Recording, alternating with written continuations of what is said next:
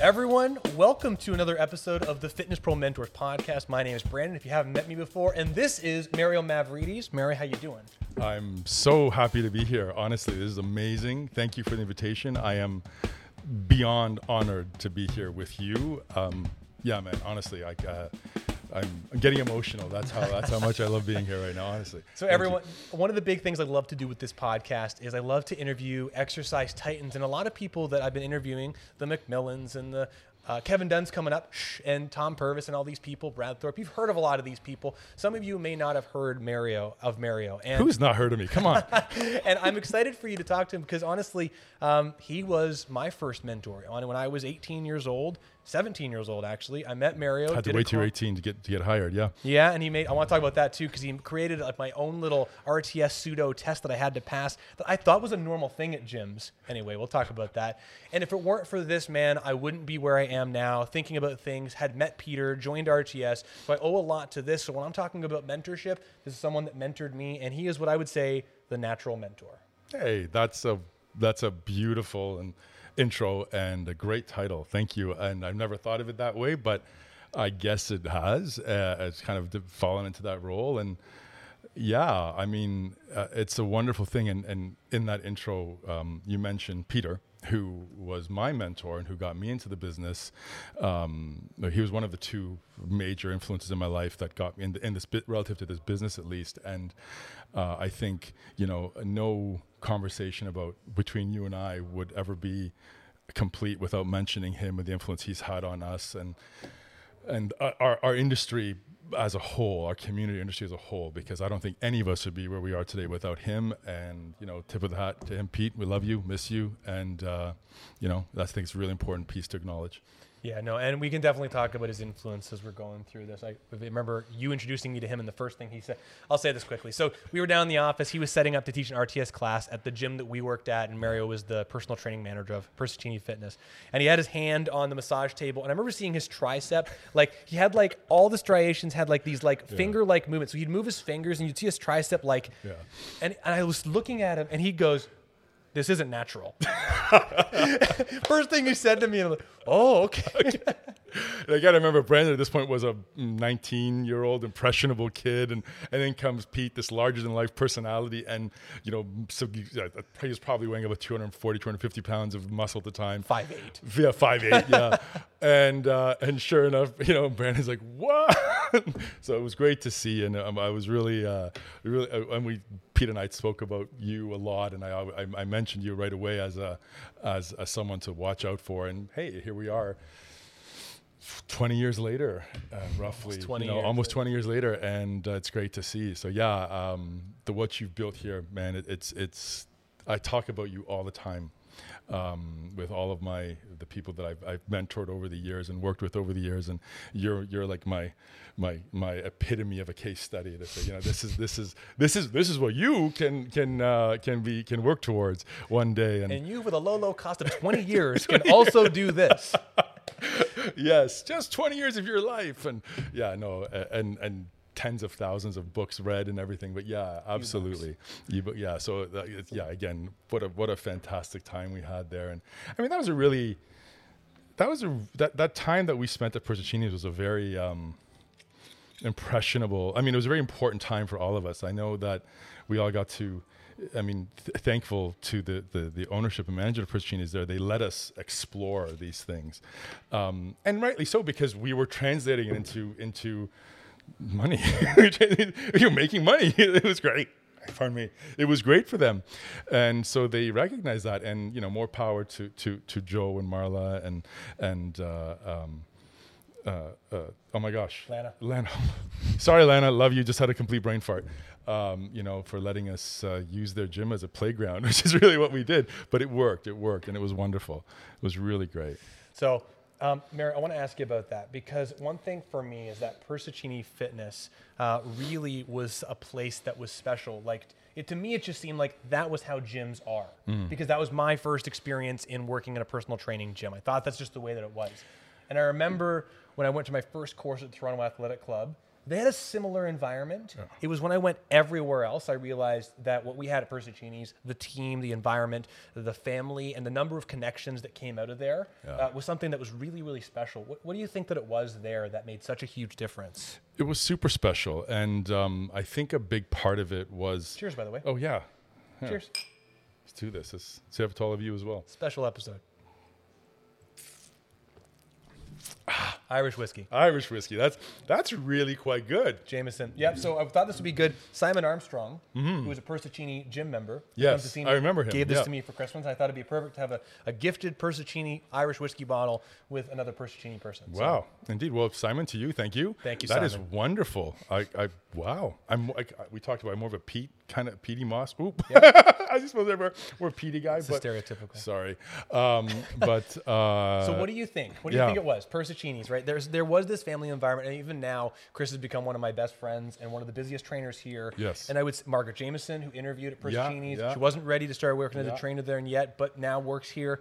Um, a lot of people came through Persicini's, and there were these amazing connections that happened that I really have not seen at many other gyms. And you've been at a lot of different gyms. Yeah, I, and and I think you nailed it. I, I've been to a lot of different gyms. I've tried to recreate that kind of environment at other facilities I've been at, and and I've been in, as you know, and uh, I've been in gyms all across the country, um, and I've had some great successes, but never quite the same. And I think it was just the convergence and con- of of people uh, at the time. Um, you know, obviously my influence going there and wanting to build something um, that was kind of cool. Uh, also, at the time, um, you know, Lana and Marla and Joe were looking to stand out to take their business to the next level, and they trusted my vision enough to uh, give me free reign to do so. Um, but also the people that were there, you know. Um, everybody was really keen on learning. For the most part, we had a wonderful team. There are a few exceptions, but even those people that were exceptional, they weren't bad people. They just had a different path, but they still managed to enhance the overall mix as opposed to working against it. Um, yeah, and I, I don't think I've I, I, I can say rather I don't think I know for a fact I've never experienced that anywhere else in in working at dozens of other facilities since. Um, there was something magical. I think it was a timing. I think it was the ingredients all came together in this primordial soup that that created life as we know it today, and and it gave life to so many careers. Like you mentioned, Chris, who who came to us from print, I believe he was in the printing Quebec press- Core. Quebec, Quebecor Core. The Quebecor factory Yeah. place. Yeah. you know and i remember noticing this guy he's so quiet but you know he, he doesn't really talk much but he was so focused and and he did it and you know it's, again that's that's that's yours that's your influence afterwards taking him and, and building him up and and i think that's the beautiful thing i think we just had all these people in here who were willing to learn and people who were willing to teach and it just came together uh, and it was beautiful uh, beautiful thing So let's expand this thing a little bit. So Persicini Fitness. So Persicini Fitness was our town's like most nostalgic and kind of like the forefront of the fitness facilities. And I, there was a few reasons why people think that might have been. Conversation for another time. But no matter what, it seemed like that they had a foothold in the industry and no one could stop them from succeeding. But there was a challenge where the personal training department, while they did have personal training, wasn't really making sales and wasn't really growing or expanding. So enter Mario, who came from Extreme Fitness. Uh, I had been at Extreme Fitness. Um, prior to that, I was working at a couple independent gyms as well. I, I, I was really relatively early in my career, but I think I mentioned at the beginning of the conversation an, another mentor. I had two mentors. My I was working with my other mentor, uh, uh, Jason Gingell. Yeah, yeah, we met him once. Yeah, great guy. Shout out to you, Jay. Um, who he he he taught me the business side. So I had Peter on the on the technical science side, and then I had Jay on the um, on the business side and the client management side, and he taught me the sales approach and whatnot. So I had taken what I had learned from Jay at Extreme, where we met, and then we had gone to his own club and we put that into practice. And then we had um, just worked on. And then I, when I got to Persicini's, I had already started modifying it. What I learned from Extreme, I learned from from Jay, and I started putting my own thing into it, um, coming from the corporate world. Because prior to that, I was I was a I was a dot com, I was a dot com millionaire. I really was. I was worth 1.2 million in stocks at one point until they vested, and then they were worth pennies. Oh, Facebook style. there it is. Yeah, that's what happened. So anyway, that, I'm not bitter. anyway, and so um, yeah, so I, I taken all of that that information and just started refining the process. By the time I got to Persicini's, I had this system in place, and it seemed to work well. Um, it I would was say it worked very well for Yeah. sure. At the because when I walked in there, right as a kid, there were 20 trainers there. Uh, it was the Sam Riedler era. Um, Mm. Yeah, yeah, Omar, yeah, yeah, Jenna. yeah. They were Yeah. all like it was still Kent Schneider. Kent. right? remember Kent? Hey, right? Kent. Right. So all these like it was a very fresh like there was a good team, but Yeah. you were also at that time. I don't know if you were doing no. no Omar was consulting. Um, Yes, he had just and so this, there was there was a lot of growing that was happening. There It was a big team, and it looked like to me as a young person, I'm like, this is a very fruitful career yeah. which again was an anomaly. Absolutely, and I think that's the that's what it was. One of the things that I looked at this is when I because because I, I okay so officially when I entered the the fitness world, um, it was temporary until I got back to my because after the after the dot com implosion the bubble burst in the late 90s early 2000s my tech career tanked. So I thought okay I like this fitness thing. I'm enjoying it. Um, I had been working with um, with Pete as my trainer my personal trainer for a year or so at the time and uh, I thought, okay, let's do a show. That's how it all started, of course. So I did a bodybuilding show with him. And then I thought, okay, let's do this fitness thing for a little while until I get back to the corporate world. And one of the things I noticed was it was very difficult to make a career. Everybody was transient. All these trainers were coming in and they were doing this until they did something else. And I remember thinking, that didn't sit right with me. Why are these people investing time in education and in school and um, you know reading books and trying to become good at what they do just to do it for first of all for, for crap money, and then to because they can't make a living, they they move on to become teachers or police officers or firefighters or actors or whatever it is they were doing. Nothing wrong with those jobs.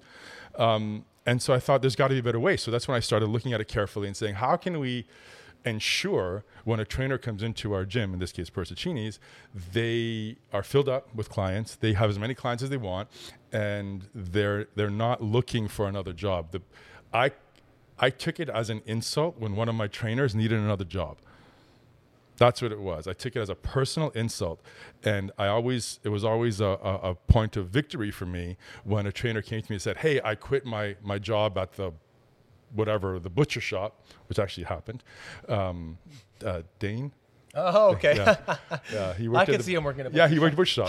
yeah, you know, He loved insulting the meat. yeah, just flip, doing a backflip before cutting. You know. Uh, anyway, and and so and he came to me, hey, I quit my job because I'm full time here now.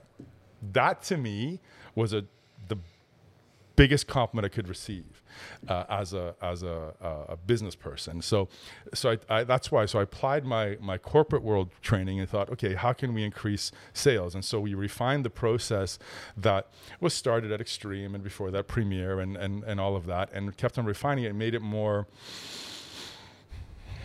sincere. okay, is that a better word? more genuine. Sincere sales. Sincere, yeah. You know, more Socratic and more um, motivational. And sure enough, uh, we were able to tap into, I don't know, the zeitgeist of the time, and um, we were able to. ma- hugely untapped market as well. it was Like 5,000 members or more of people Yeah. that had not experienced any form of Nothing. process like that. Yeah. Um, and I don't want to say it like this, but I mean, you could have come in fresh with your sales process and probably still had a pretty good connection, and then over time develop Yes. it even more and more. I think I remember the first. I remember the very first month. It was June 2005 is when I started um, at Persicini's, and I remember, if if I recall correctly, and I think it was, I came in midway through the month, so I didn't finish the month properly. But I think in July of the next month, the median, we tripled or quadrupled the previous record, something like eighty six thousand dollars, um, which in 2005 was a significant number if unless you're gym name was Extreme, you know, but that, because they were doing very well. Um, but again, we're talking about an independent shop in in Newmarket um, that had been there for Small 30 town, years. small, town, like 60, 70,000 Yeah. people at that time. Yeah, which had been there for 30 years. Yeah. Right. Uh, and many of the members were original members. I think we had 300 original members from the literally from the very first day of operation. So it was uh, there was challenges, and uh, but yeah, so we had a great number, and and it was so that kind of gave proof to concept.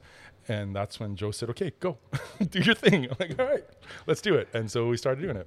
But I think everyone, I, need, I think you need to listen and check this out because Mario's coming into a fresh market. He's a brand new person, walks into a new place, instills some initiatives, has a sales process, and takes the business, which was doing maybe around fifteen, twenty thousand dollars a month, Yeah. and potentially quadrupled it in not even a full month. I mean, there's some interesting stuff here. So please, uh, if you're tuning in, keep listening because this is an important little lesson. I think. Yeah, and and and you know it's funny. Thank you for saying that because I don't. For me, when I go into a facility to implement these practices, I I just do what feels natural, based on what has always worked for me. And I think uh, I you don't really realize until you step back or you present it just the way you did, um, rather obliquely like that matter of factly rather where you say this is the difference you go yeah you step back and you go wow that's that's actually quite significant to quadruple revenues with increasing profitability as well. That's the mm. key because you can have massive revenues with massive costs and it doesn't matter. But we, we managed to keep Organic. costs down. Yeah, so it was it was it was quite good. They were quite happy with it. And this is also in a market that was saturated. Mm-hmm. If, Yep. you remember, if you remember back then, there were there were gyms everywhere. In But there weren't trainers everywhere No. at that time. I would say that because I remember saying this in the podcast. Like I remember the time where I could name every trainer in town. Yeah. Right. And Yeah. now I'm definitely, I definitely can't because anyone that works out and in shape and has an Instagram is a trainer. Yeah. So it's like, Yeah, it's a little convoluted right now. Yeah, that's a. I mean, that's a whole other discussion. Not that- today. Yeah, the Instagram trainers, but They're not trainers. Yeah, they're, they're not. I mean, and and I mean, more power to them for being fitness marketers. And hey, I, I'm envious that some of these careers that these people have built. But to call yourself a trainer or a fitness expert or whatever, very very few of them out there meet that criterion. And yeah, so uh, that's if you've heard of them, I'm gonna say they probably, if there if there's a picture of someone's butt on Instagram, move Don't- on. don't hire them. Yeah, Don't go hire them. somewhere else. Go And somewhere there, else. there is a way to do like a highly informed version of social media that will bring you the quality of the clients that you want. Yeah. Uh, but your butt and your arms will not do it in most cases. Yeah. So we talk about in this podcast a lot. There's kind of two different elements of things that help with your business, right? One is you need to have audience growth, and then once you have that audience, how are you converting them? You had the audience. You had a Yes. gigantic audience. Yeah. What would you say if someone was listening to this and they have an audience of people in front of them? They're in a commercial gym, they have access to a pool of people. What kind of things would you suggest would be the first step someone to do should do in an untapped market, kind of like you were you did? Um, the f- okay. Uh, uh, I'm going to take a step back from that just to address the first thing is people respond in any sales situation. People respond to confidence. It is the attitude of the salesperson that determines the outcome of the sale, not the buyer. So if you enter with confidence, if you engage with confidence, you, it's much more likely to go your way. So now the question is, how do you build that confidence?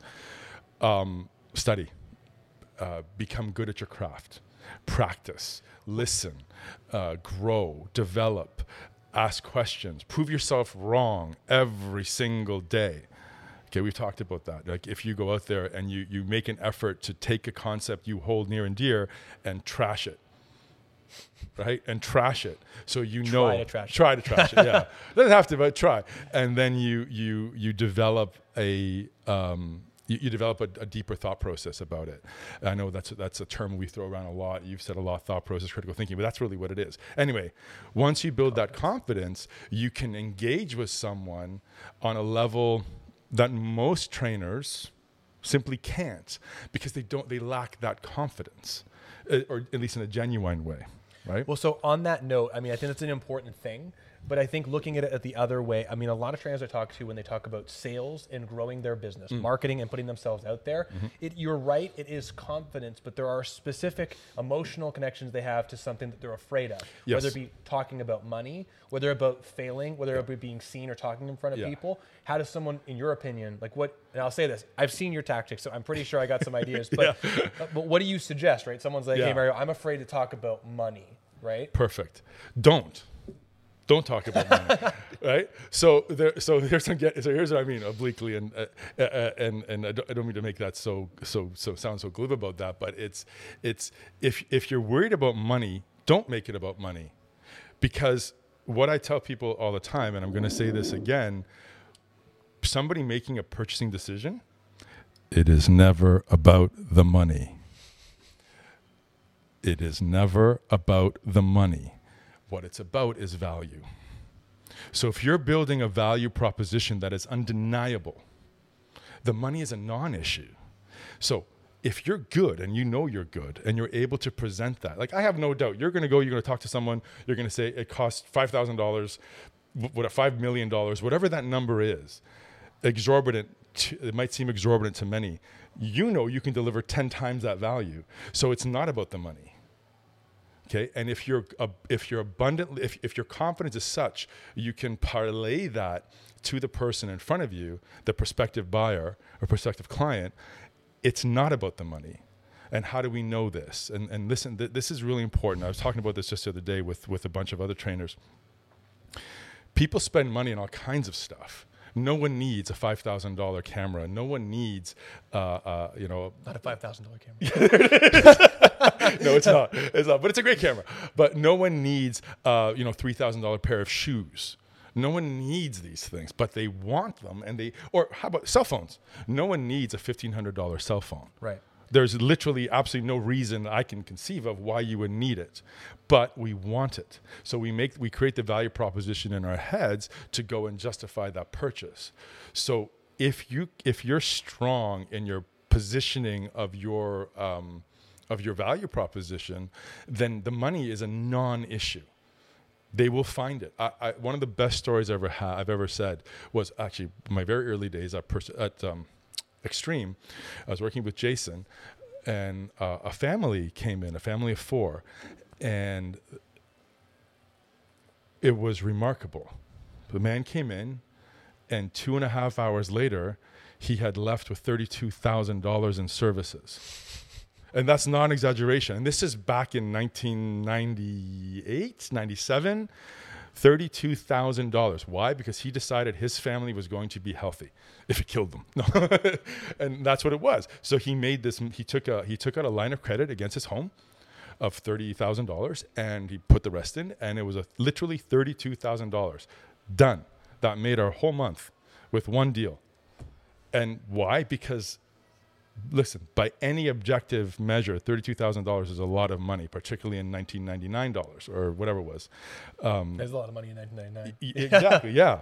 So, you know, so for him to make that commitment meant that the value proposition was undeniable to him. Again, these things don't happen all the time, but they do happen. I like that you're saying like the value proposition, and you mentioned the phone thing. Yes. I think that's a really interesting thing because we talked about this in one of our social media training videos. If you want to check it out, send me a message. But we talk about like we actually look at like Apple's marketing and these mm-hmm. other com- and if you want to talk about competition, your real competition is not the trainer down the street. Your real competition are exactly the daily commodities that people purchase, like yes. the cell phones and the computers.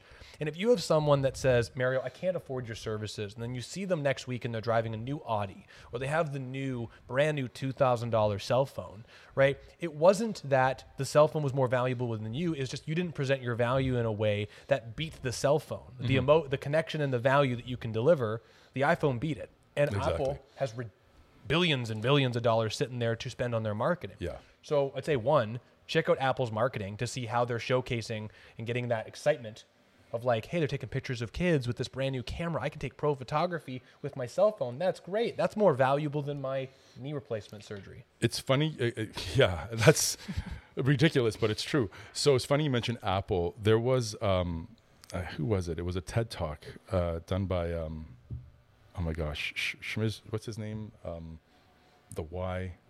Know Your Why. Oh my gosh, I'm blanking on his name. That Some, guy. The, the guy, you know who. That come guy on, that, that guy, talks about Apple on, TED. Yeah, you know him. Anyway, and uh, and he compared at the time um, when Apple released the first generation iPod, uh, Microsoft released their Zune, Zoom. I don't know what it's called. I, I, I think it was Zune. Z Z U N E, something like that. It's dead. And the reason being, again, typical. The the the Microsoft product was technically superior in every way. It had more data. It was faster. It was a better screen. Every conceivable way, it was better technically. And Microsoft touted those technical uh, benefits. Uh, sorry, those technical uh, features soundly in all their marketing. And Apple came along and said, "Hey, here's the iPod. It has a single button. It holds 15,000 songs, or it holds enough music to get you through your day." I think it was a tagline. Get you through your day without hearing the same song twice wow, that meant more to somebody than it had seven gigs or eight gigs or at the time, whatever it was, or two gigs of storage, because that doesn't mean anything. So Apple was really great. And, and this is the thing that I always tell new trainers when they're talking about sales talk about the benefit it's the benefit, not the features. The features are great, and you know what they are, but they may not. Hey, I can, you know, as, as technically proficient as you are, you can create a specific exercise for someone and make them uh, a, get it down to a specific fiber contracting exactly the way you want it. That's amazing to us geeks who understand what that means. Yeah. But to the typical end user who's walking in who wants to get in shape, that doesn't mean anything to them. Means so you just said it, and so I was going to say we actually teach like features and benefits is one thing, there it but is. it comes down to what it means, means. right? Because the features and benefits are the mechanical stuff yes. still. The benefits are great. This phone will make your life convenient, which means you can call grandma anytime you need to. Perfect. You know, and I think that that is it. Like the value of what it means to you. you yes. And, I love and, and yeah. the emotional attachment you make to it. Yes. People, here's the thing I always say: people buy on emotion, but they stay because of results. So they stay because of evidence. Now, if you if you reverse that and you and you're offering evidence up front, people aren't going to necessarily respond the way you hope they will, and which is why sales go south. Right. You know, one of the things that uh, often gets said to me is, "Wow, you're a really great salesperson." To which I respond and I say, "Thank you, but let me ask you: Did I sell you anything? Did I sell you anything today?" Well, I'm buying, you know, eight thousand dollars worth of training. Yeah, but did I sell it? Did I convince you, or did you tell me you had this problem, and then I simply showed you this is the best solution to your problem? Which is why I like talking about Jordan Belfort, that whole sell me this pen sell thing. me this pen thing. Yes. Yeah, right. I love that. It's a super simple thing. It's not really about the pen. It's about what the pen will do for you and what it means in your life. Exactly. Features, benefits, means. Yeah. Right. What do these benefits? The features are great. They give you this benefit. Now, what does this benefit mean to my life? Super simple. I love yeah. it. And if you stick to that formula, your your sales will increase naturally. But again, where does it come from? Confidence. Be good at your craft. Know you're good at your craft. Know you can transform people. Li- know you can transform people's lives, and the sales will come as a result of that confidence. Inevitably, inevitably. And that's what I did when I got to Persicini's. I took the two or three consultants that were there and I, I, I kind of did my, my shock and awe thing with them, which was, um, you know, get people off the treadmills and, and, and get them thinking about strength That was a big training. thing. That was a big That was a big thing. thing there. I forgot Yeah. about that. Yeah, yeah. Joe's Persicini run days. Yeah, yeah. Right? Everyone was just treadmill. It was funny. That's actually right. And that was probably the big thing for you is that Yeah. at Persicini, so, so Joe Persicini was the founder, and he was uh, a bit of a community, big community member. Yeah. Invested a lot of money. Did the Persicini run walkathon For every Easter, Easter, Easter seals. Yeah. Easter Seals for many years. And as such, a lot of people came to the gym, and because Joe ran, they Yeah, ran. They ran. right? So talk about celebrity status, style, influence in a small town, and that was the big thing I remember now. And yeah, you did such a good job with that. Is you got everybody off the treadmill thinking about the resistance machines. Yes. and that was a whole thing. That Like, was a paradigm shift. was a That whole thing. Yeah. By the way, okay, I want to say this. I've told a bunch of people this, and I don't know if you remember this. I remember the first day you walked me on the gym floor. And we stood in the middle at the person at the desk, and you made fun of Sam Riedler for like walk of shame style stuff. And we stood there, and you said, "Okay, Brandon, which machines on this floor will you never use?" And I was like, "Ah." And you pointed to the cardio. You said, "You'll never use those." And then we walked around. You pointed at the multi hip. You said, "You'll never use this." Abduction action. You said, "Good girl, bad girl. Never use these." Rotary torso. Never use this. It's entirely possible. Now things have changed. Yeah, of course. But it was we all just, change. It was just hilarious. and I think so. So what I, uh, one of the things I wanted to do, and I felt the need to do, was I, I called it shock and awe.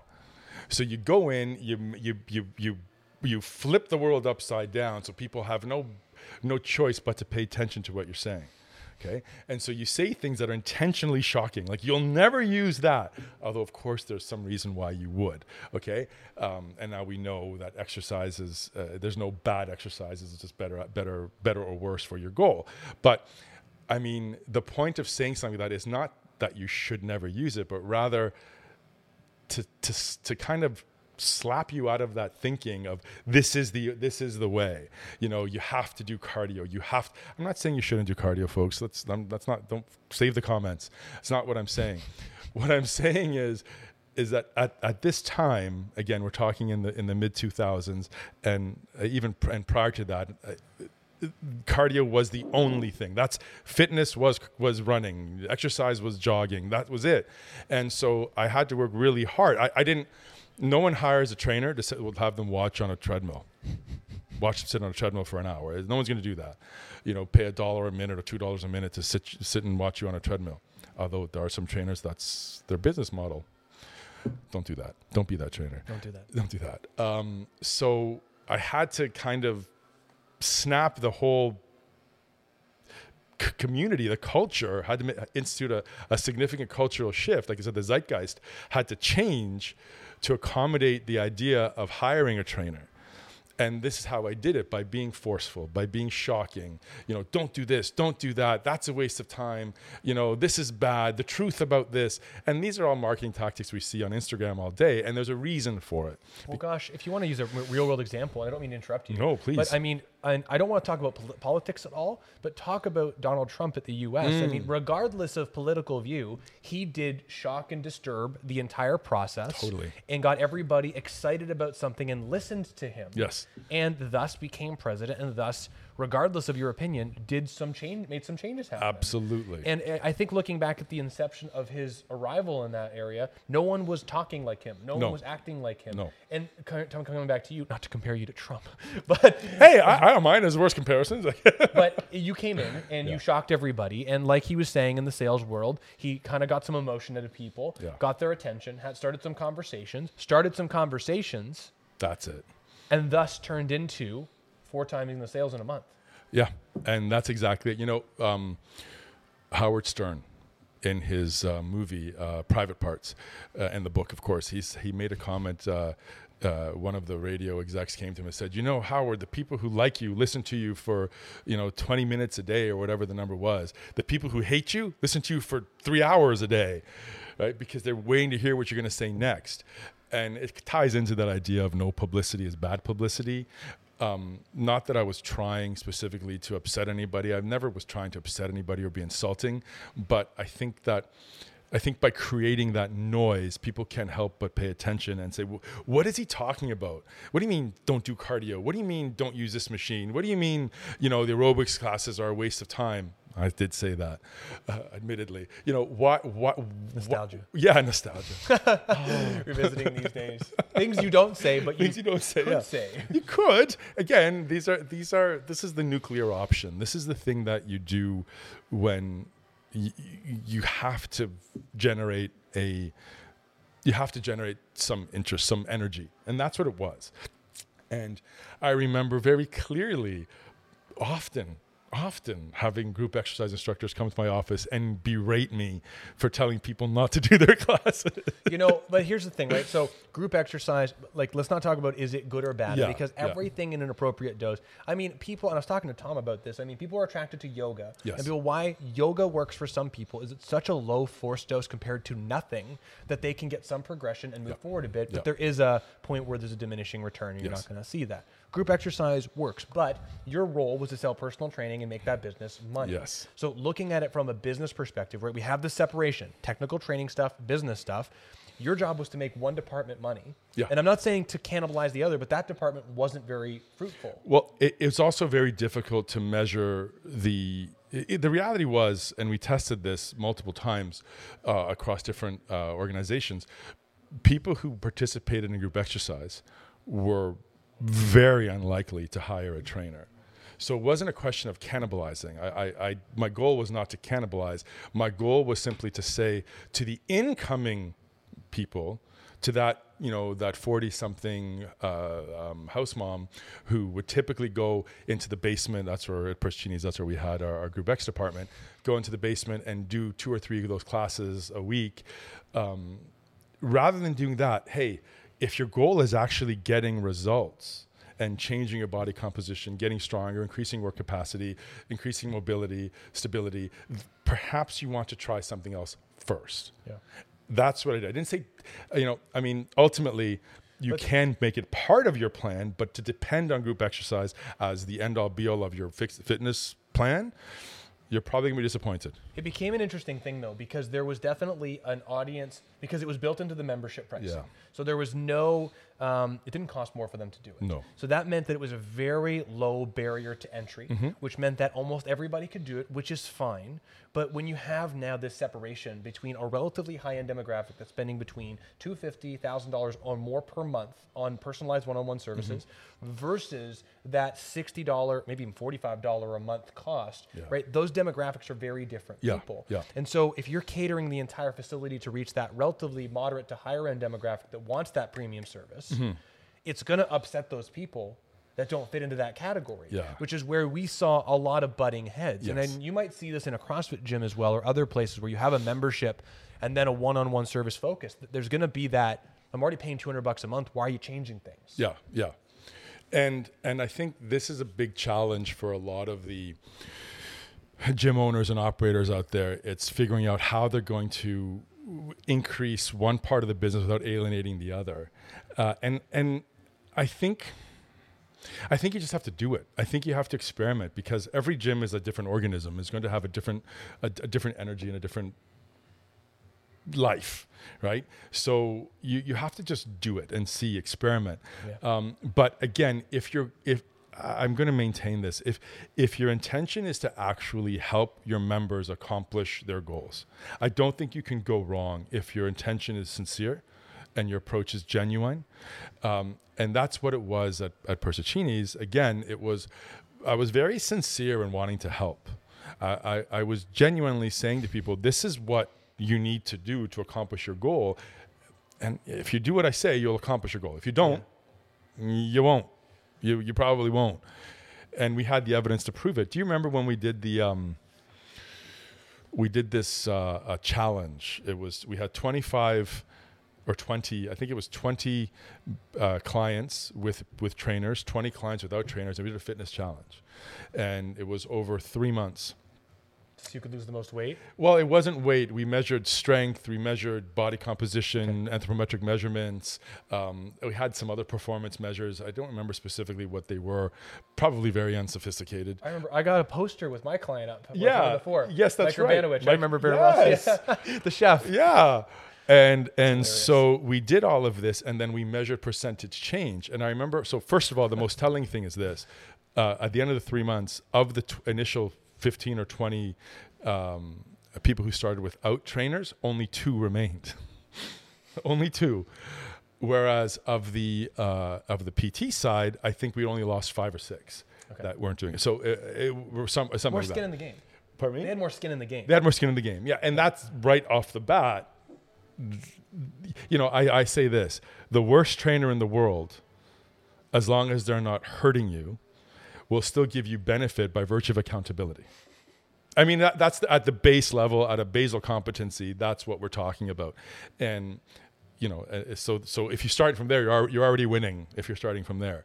So, and that, that kind of proved it to me. And that said that, hey, what we're doing is actually effective. And, and then we saw that the percentage of changes. And, and I think in terms of, percentage change of, of how we tracked it. The people in the non the, of the two who remained, their average change was about so- something like sixty percent average change. Whereas on the uh, on the PT side, it was one of Jen's clients, my gosh, Jen, yeah, McCannell. Jim McCannell, Yeah, yeah.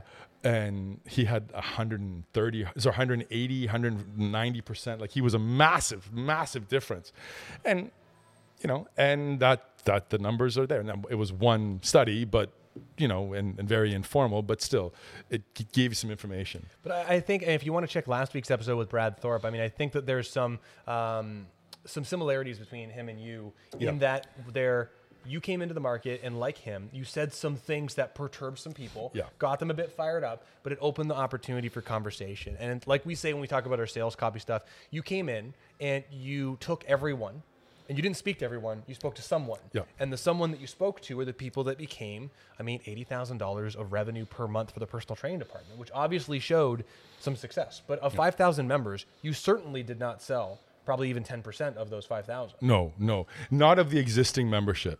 Um, my goal was to of incoming members was to close between was thirty percent.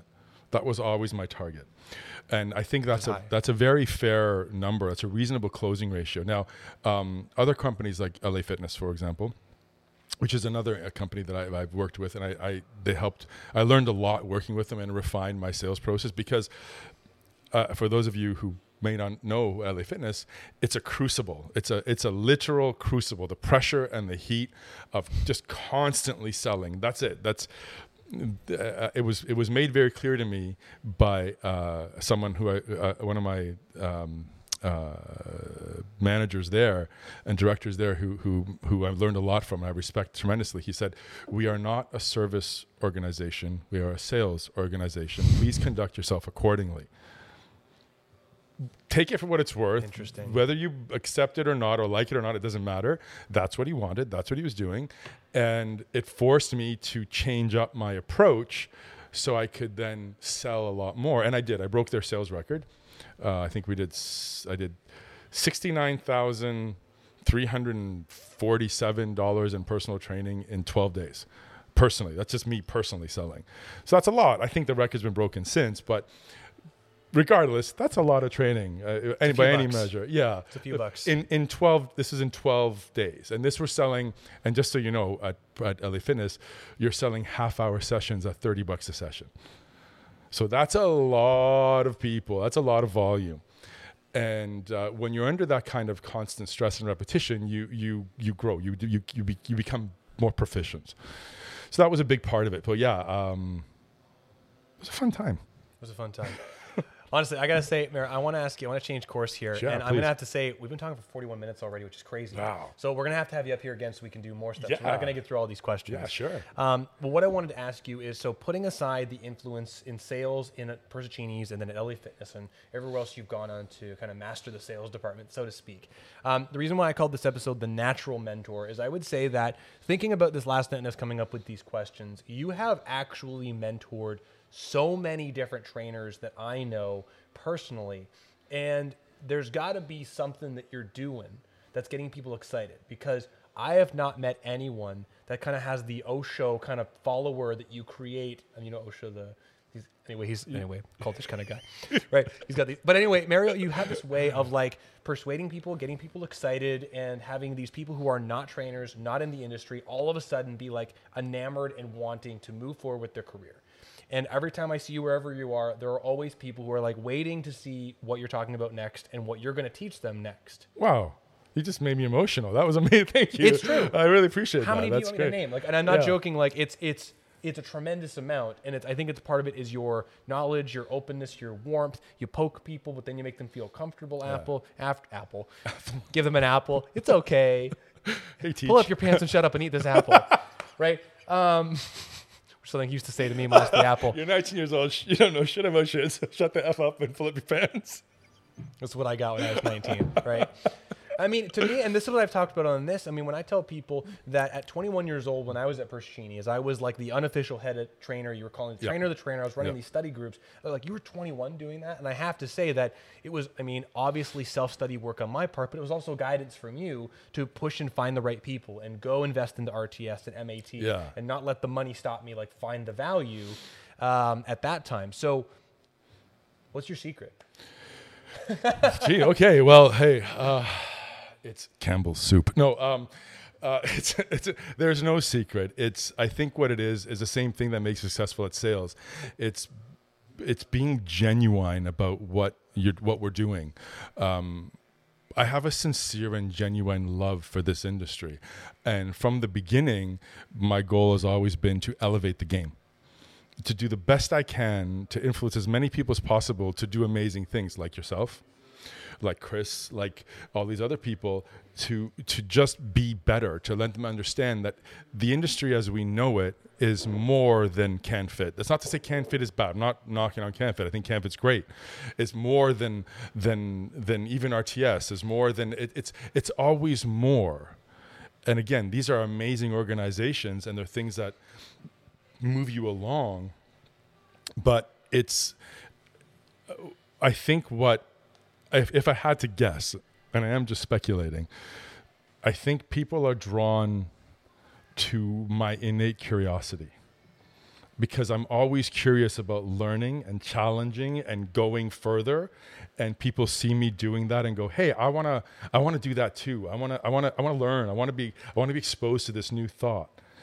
And and I think that's a filter as well because what it does is it, it, it weeds out those people who don't have that innate curiosity case in point when you started with us there was two of you remember Yeah. yeah, there's two uh, Melanie? Melanie, who's a great girl, a lovely young lady who whom actually I, I employed to to babysit my um, my stepdaughter at the time frequently, and she's amazing, so I trusted her.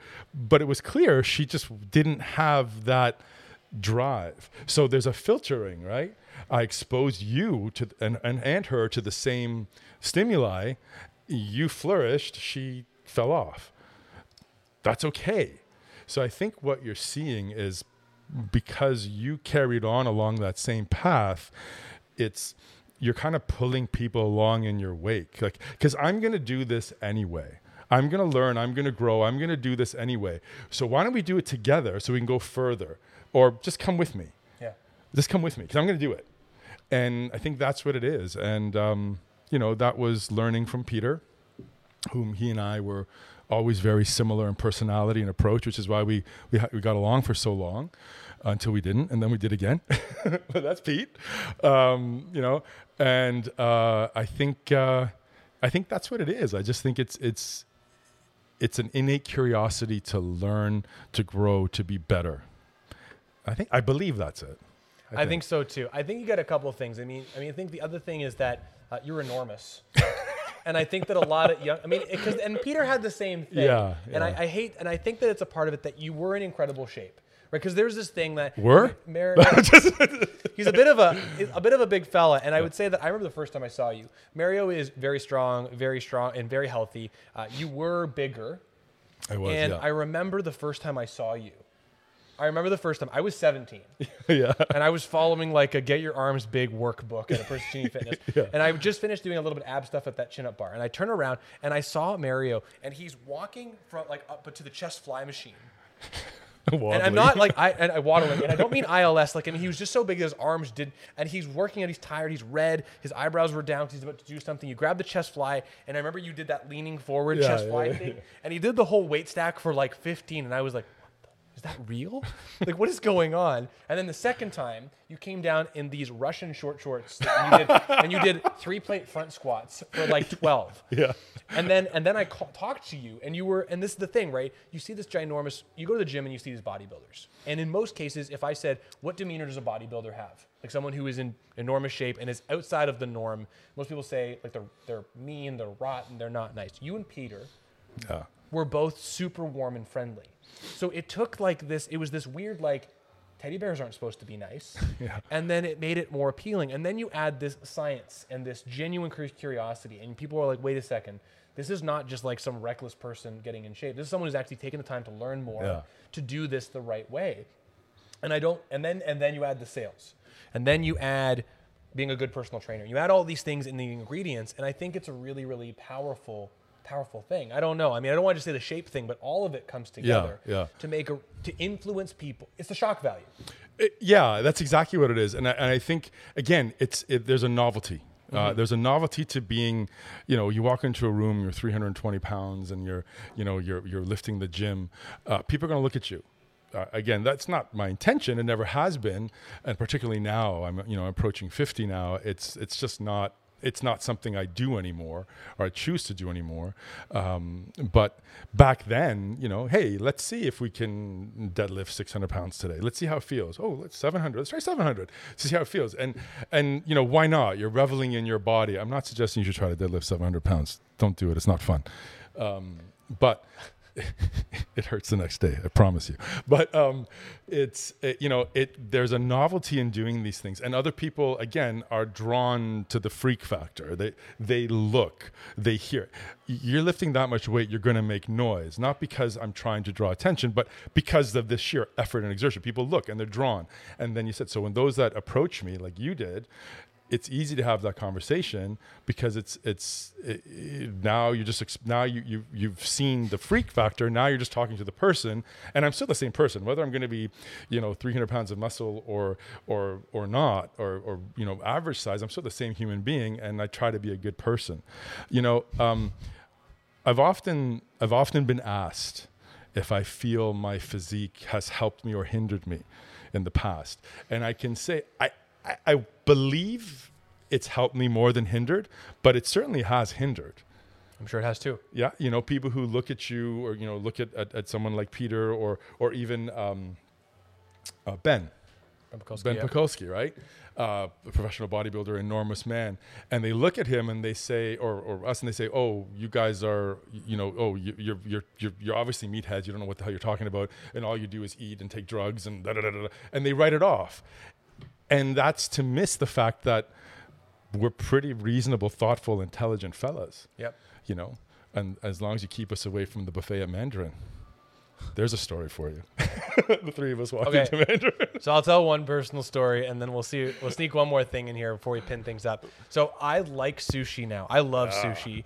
The first, do you remember the first? You took me out for sushi for the first time. You exposed me to sushi. Do you remember this? No, I didn't So know I exposed you to It was like the second or third co-op day at Persicini Fitness when I was entirely 17. possible. And you, Sam Riedler and Giancarlo and you were like, "We're going for sushi. You're coming with us." And I said, right. "Great." So we went out, and Mario, being a slightly small person, ordered the normal profound amount of sushi that you do, where they almost ask you to leave. And then Giancarlo got a call, and he was a pretty big fellow as well, Yeah, and he was. Italian fellow. who- Yes. and he said, "We have an Italian dinner tonight. I can't eat anything." And you looked at me and you said, "You're gonna have to eat his food." and I was like, 170 pounds, like bare. And I was like, "What?" And so I had to eat like it was like sashimi was just like getting down my throat, and it was it was it was great. I mean, I love it now, but Yeah. I'd never been so full. I mean, I definitely learned a lot about food yeah. from you. I also learned that the Mandarin Chinese restaurant will make you steak if you ask them nicely enough at lunchtime instead of dinner time. Yep. Yep. You walk in and say, they, I remember, remember walking in, They would see him and they would be like, how many? Five. And then they delivered them to me. "My gosh." Oh, we had a whole we had a whole thing. It was um, Newmarket um, was always had always restaurants, great restaurants, and all of them had some kind of all you can eat or half price or something. And I remember, uh, I think yeah, it's like uh, all you can eat sushi Monday, uh, uh, some the all you can eat wings on Tuesday, all you can eat ribs on Wednesday, half price uh, uh, wings on Thursday, and then you know just it was just every depending on the day. You, you know the things that you remember and you hold in your mind and you talk about later, years later, and you just call me like, that was important. At you can tell what is important to this person over here, um, which is awesome. No, Uh, I mean, I, I have so to say, yeah. I, I mean, and I, I mean, you can even tell just through Mario's charisma. I mean, you have that charisma. You get excited about things, and you get other people excited. And I've seen you talk to people who are stern, narrow-minded, uh, entrepreneurs that don't have time for anybody and they make the time for you because you get excited and make them feel the value of whatever it is you're talking about. And I think that that's a really powerful thing. So anyone that's watching this, sales, creating culture, uh, mentoring. I mean, please listen to this again because there's some gems in here. And I think that we'll have we're gonna have to have Mario up again because he lives close to me, Yeah, and I have a whole slew of questions that you didn't even ask about, and I don't want to rush them. So Yeah, and and I think that's the that's the coolest thing having the opportunity to do something like this and share.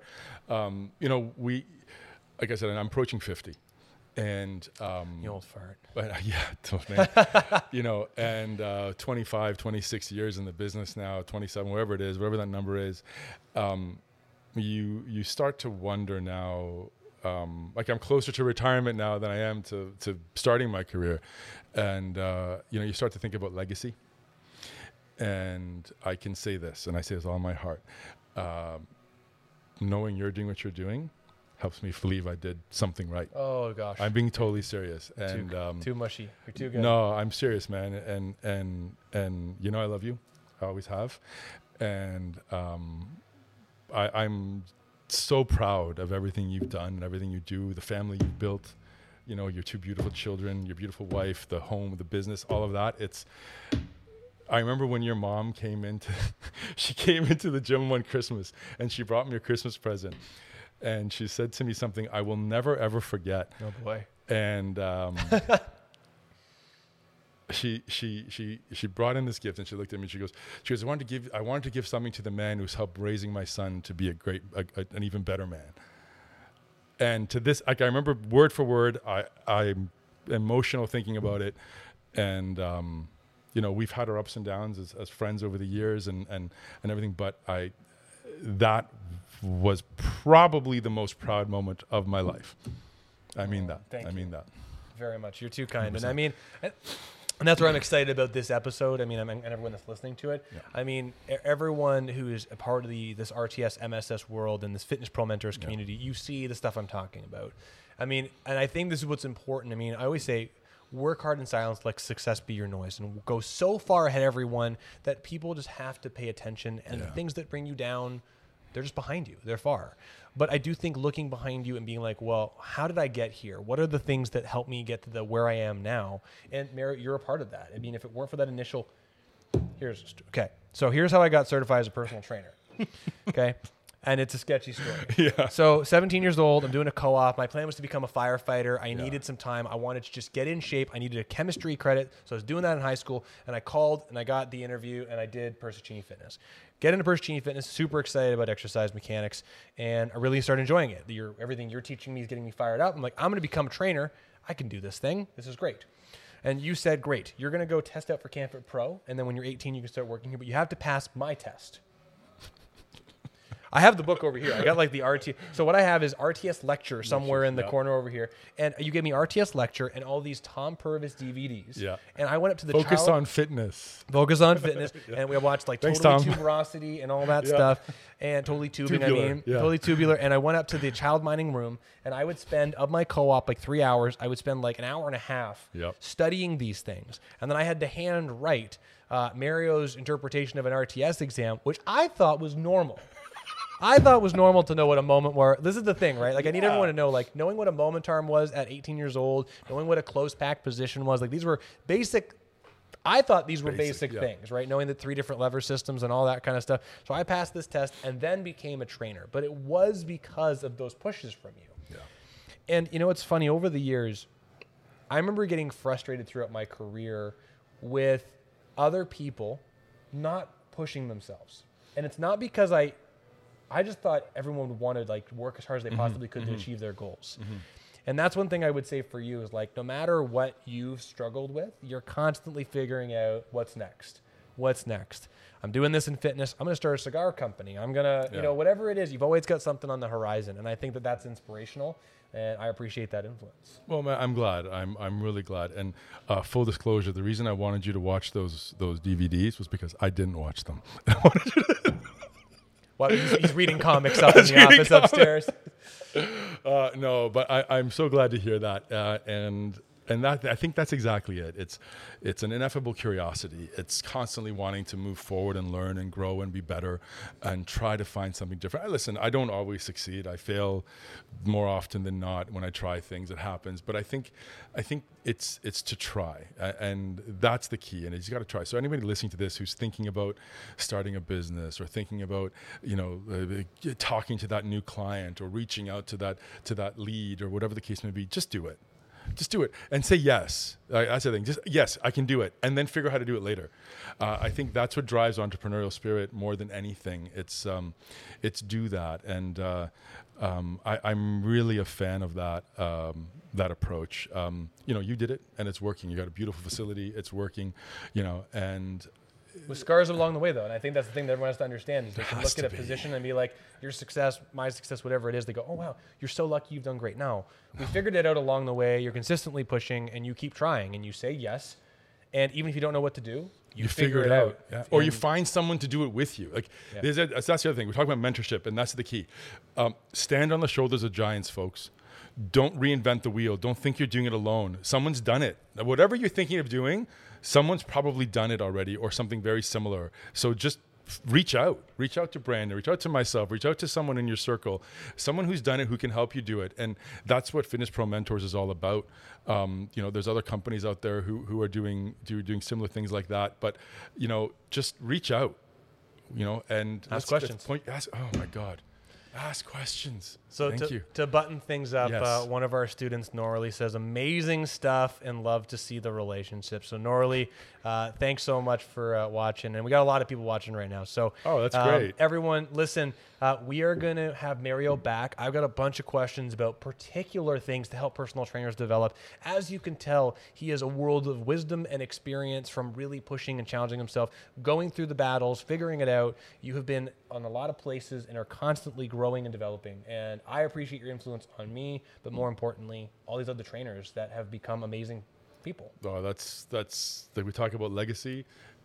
If nothing else but that, I'm I'm grateful. Well, butter my bread and call me Brandon. Okay, so everyone, thank you so much for this episode, Mario. Thank you so much for making the drive up. I love you, man. I really appreciate you having up here, and uh, we'll have him up again real soon. Everyone, Fitness Pro Mentors, please, if you're listening to this on Spotify or podcast, please join the Fitness Pro Mentors Facebook group so you can interact live, like Norley and many others did today, and catch more of Mario before this episode is published. Everyone, music.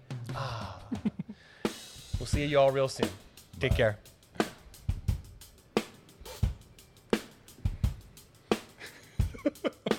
That was fun. That was a lot of fun. I love that.